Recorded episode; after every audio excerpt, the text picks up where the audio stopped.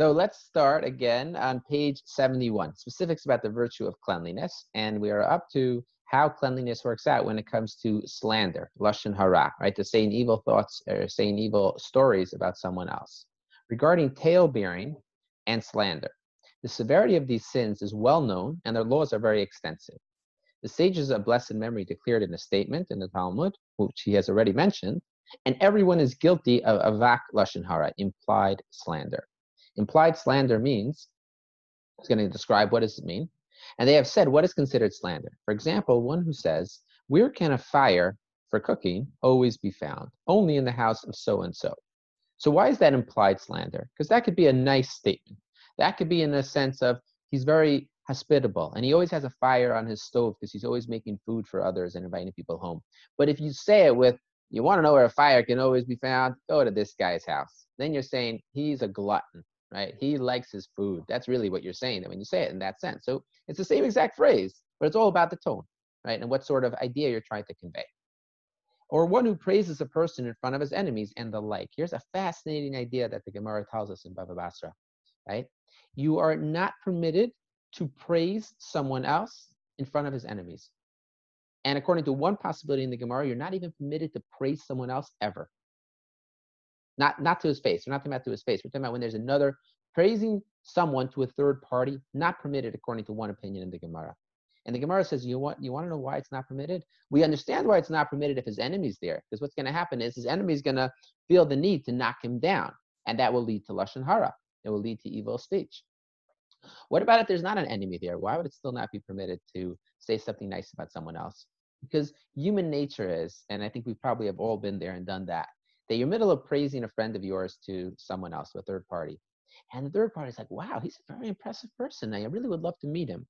And for some reason, we just have this side of us that we just automatically say, well, you know, on the other hand, he also, you know, one time I asked him if I could borrow his car and he didn't let me borrow his car.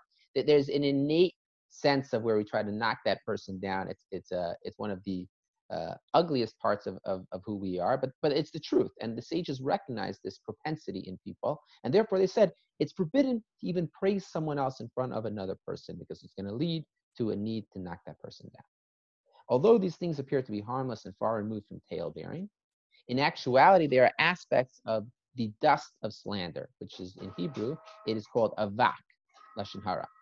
Okay, so the dust of slander is a way of describing there are other prohibitions that we also say that there are the dust of, which is a way of saying things which are somewhat related, very tangentially related, perhaps not as severe of a deed if one does that, but there's still something wrong in this as well. In summation, the evil inclination has many methods. Nonetheless, every word that can lead to harm or embarrassment to someone, regardless of whether it was uttered in his presence or not, is included in the transgression of slander and is hated and despised by the eternal. In reference to this sin, they have said, anyone who utters slanderous remarks is almost regarded as having denied the divine presence. And scripture states in Psalms, he who slanders his neighbor in secret, him will I cut down. Now, incredibly strong language, right? To, to try to delineate how careful we have to be with, with this idea, right? This is an idea that I think um, People do fall prey to all the time, but we have to be incredibly cautious and careful to make sure we're not violating these prohibitions. Hatred and vengeance are also very difficult to escape, since one's heart is very easily enticed by them. Right. So now we're going on to the next, the next uh, mitzvah, the next prohibition, and he's going to describe what the obligation of uh, specifics about the virtue of cleanliness, how it relates to this type of prohibition. So you're not allowed to hate someone else in your heart. Right? What does it say in the Torah?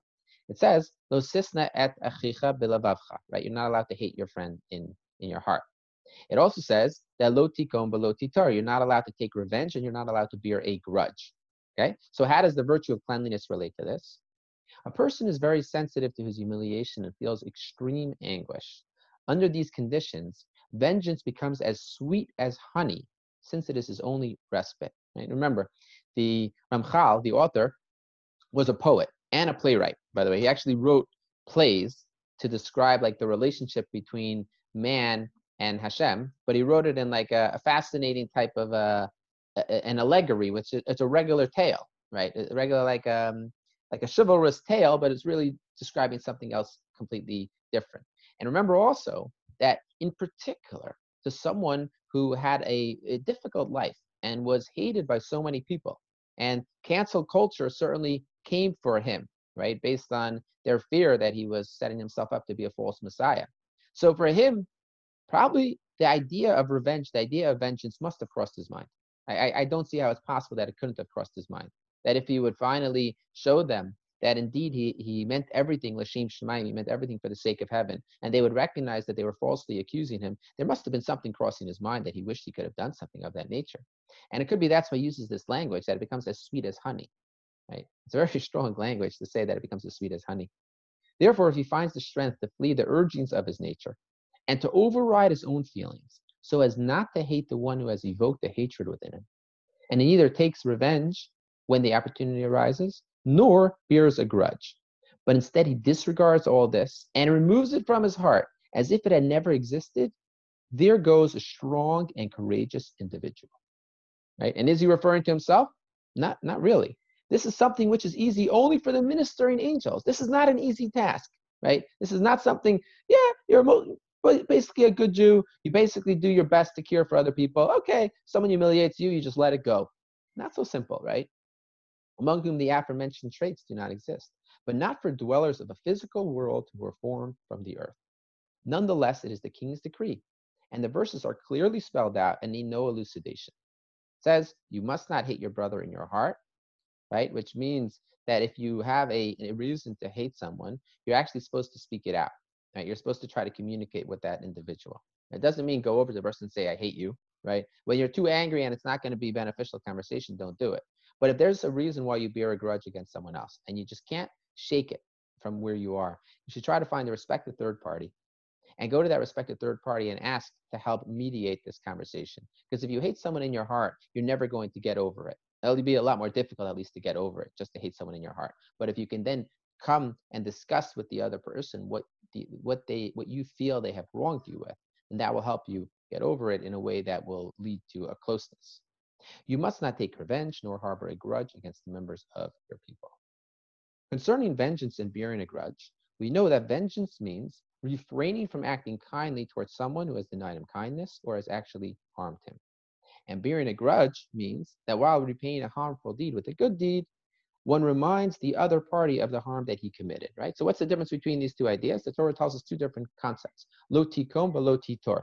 And they both mean lo tikom means don't take revenge, and lo titor means don't bear a grudge. What does that mean in practice, right? So we understand that the Torah is not necessarily mandating a, a, a mindset and, and a, a, what your heart feels. That's not what the Torah is trying to mandate against. The Torah is mandating is actions. So what the actions are, the way the Gemara explains is, don't take revenge means if you ask your friend to borrow a spade and then you come back and he says no. Then he comes back to you the next day and says, Can I borrow an axe? Taking revenge would be to say, Nope, you can't take an axe from me because you didn't want to give me your spade yesterday. Okay? Bearing a grudge would be to say, when he comes back to you the next day, Can I borrow your axe? You say, Sure, I'll lend you the axe because I'm not like you. I'm not the kind of guy who doesn't lend his neighbor something. So therefore, I'm going to lend you the axe. That would be called bearing a grudge. And that's forbidden on a Torah level to actually sit there and make that statement is forbidden on a Torah level.